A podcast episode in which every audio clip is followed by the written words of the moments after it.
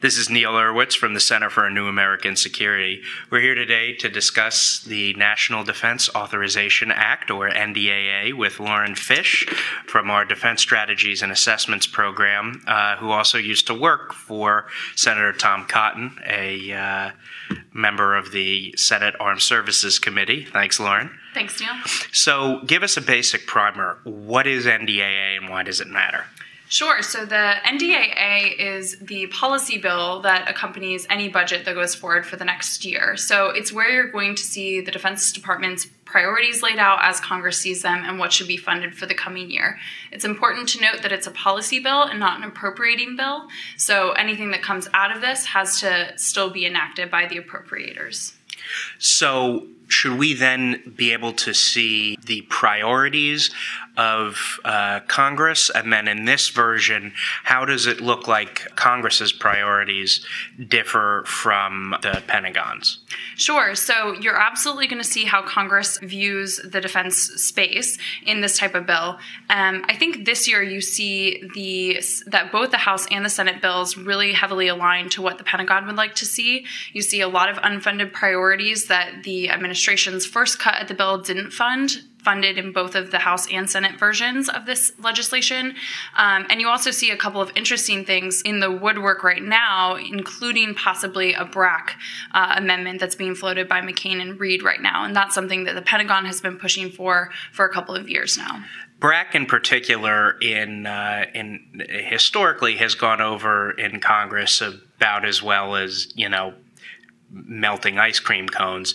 Or uh, working through the August recess. Or working through the August, fair point. Um, what's going to be different this time, or is it not going to be different this time? Sure. So what's different is that for the last couple of years, you've seen both the House and the Senate really shut down any attempts at a BRAC. Um, you know, this is this is a natural response for Congress because any defense installation or base in, in the U.S. is going to be in someone's district, so you're going to have the possibility for economic disruptions, um, and fairly sizable ones too. Absolutely. Um, but when the Pentagon's saying, you know, in the next couple of years, we're going to be at about 20% excess in the U.S. and we have other global responsibilities that we need to be thinking about, we could put, be putting some of that funding towards even weapon system procurement if we did conduct a BRAC. Um, there's a lot of reasons to do it. So what's different this year is that there was an initiative in the House to pursue BRAC. It was shut down. It didn't make it into the House version of the NDAA, but Representative Thornberry, the chairman of the House Armed Services Committee, indicated that he was open to the idea.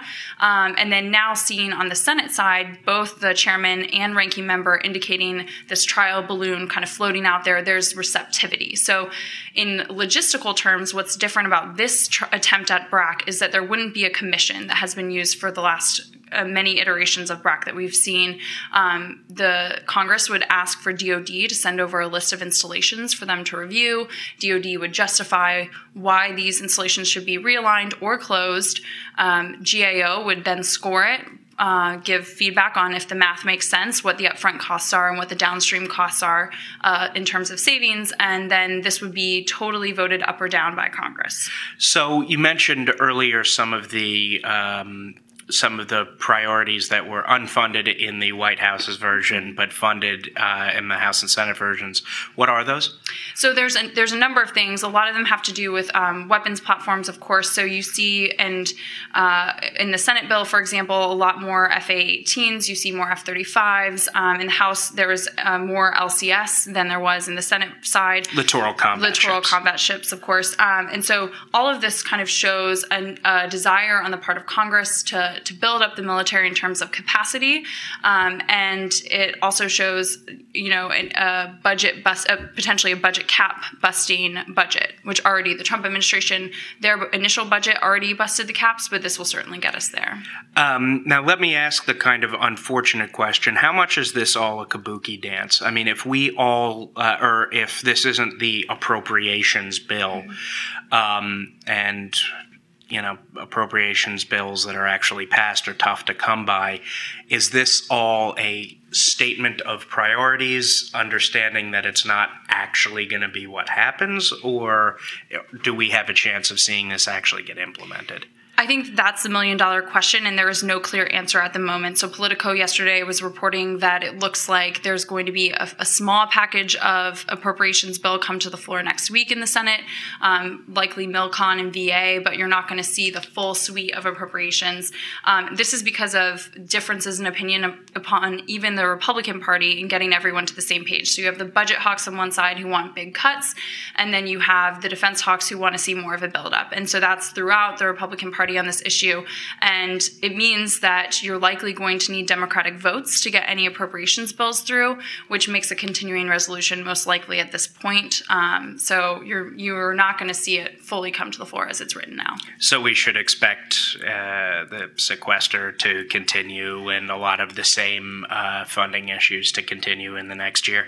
Yeah, I think the biggest takeaway is that both of these pieces of legislation force the question of BCA caps. To enact them, you'd have to have some sort of budget deal, um, and the most likely situation is that we're going to kick the can a little bit. Uh, that's bad for the Pentagon. It makes it really hard to start new weapon systems, to continue your funding, to see what your funding environment looks like. It makes it really difficult or to do planning. even set up useful budgets. Absolutely, you need some predictability. All right. Well, let's hope we're both wrong, even though I'm pretty sure we're both right, and we'll keep this going. Absolutely.